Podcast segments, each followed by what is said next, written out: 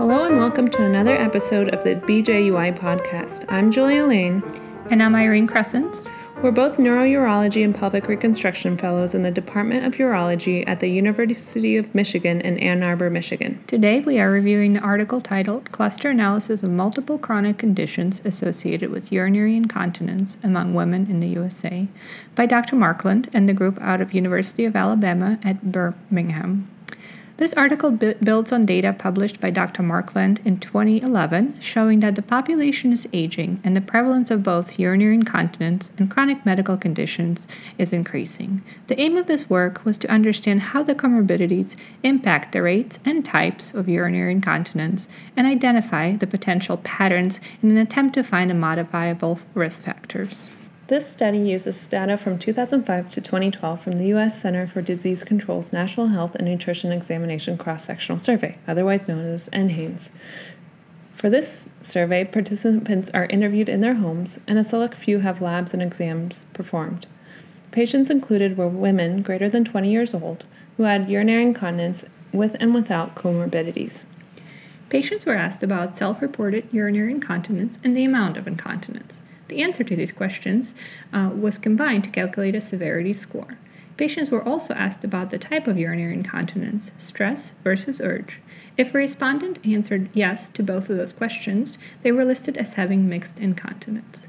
12 chronic conditions were identified, and a two step cluster analysis was used to classify women um, who were similar to each other with respect to these 12 comorbidities.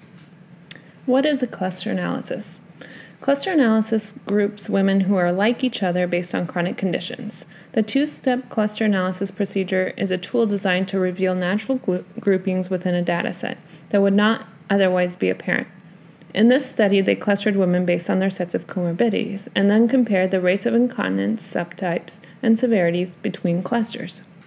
There are a few points to make about the methods. First, the sample includes only community dwelling women, so there is a selection bias since adults living elsewhere, such as rehabilitation centers or nursing homes, are excluded from this data. Second, the data from 2005 to 2012 is already about six years old and may not be representative of today's population.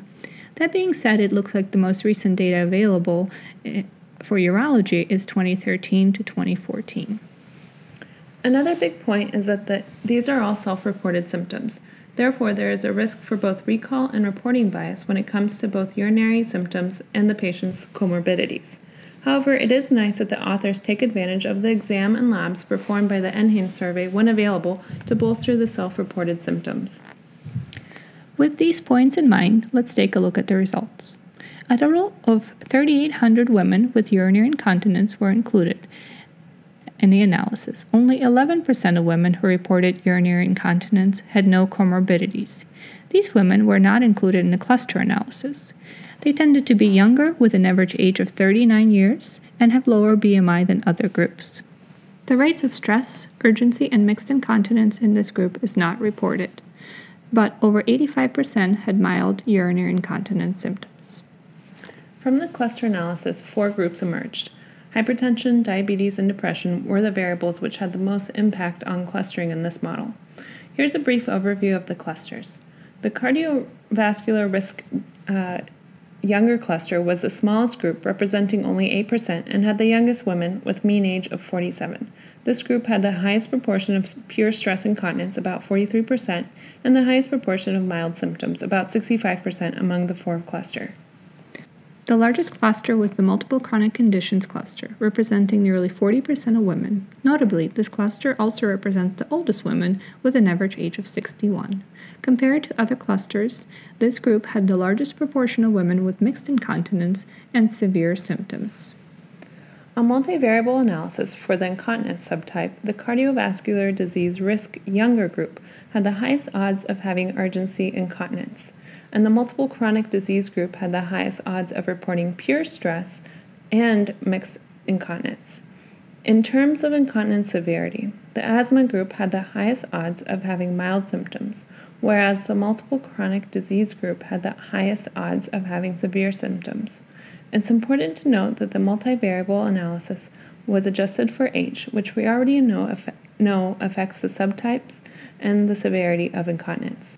In summary, this is an interesting exploratory work using cluster analysis to confirm significant overlap of multiple chronic conditions with urinary incontinence. It found that even controlling for age, parity, and demographics, women with multiple chronic conditions have an increased odds of developing stress and mixed incontinence and of having severe symptoms. It highlights that only 11% of women with incontinence don't report any comorbidities and emphasizes the association of chronic illness with incontinence. When reading this article, it's important to interpret it within the context of its limitations, which included selection, recall, and reporting bias.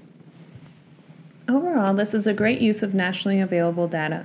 The data is applicable to the patients we see in the clinic and gives urologists a new way to stratify uh, to risk stratify patients.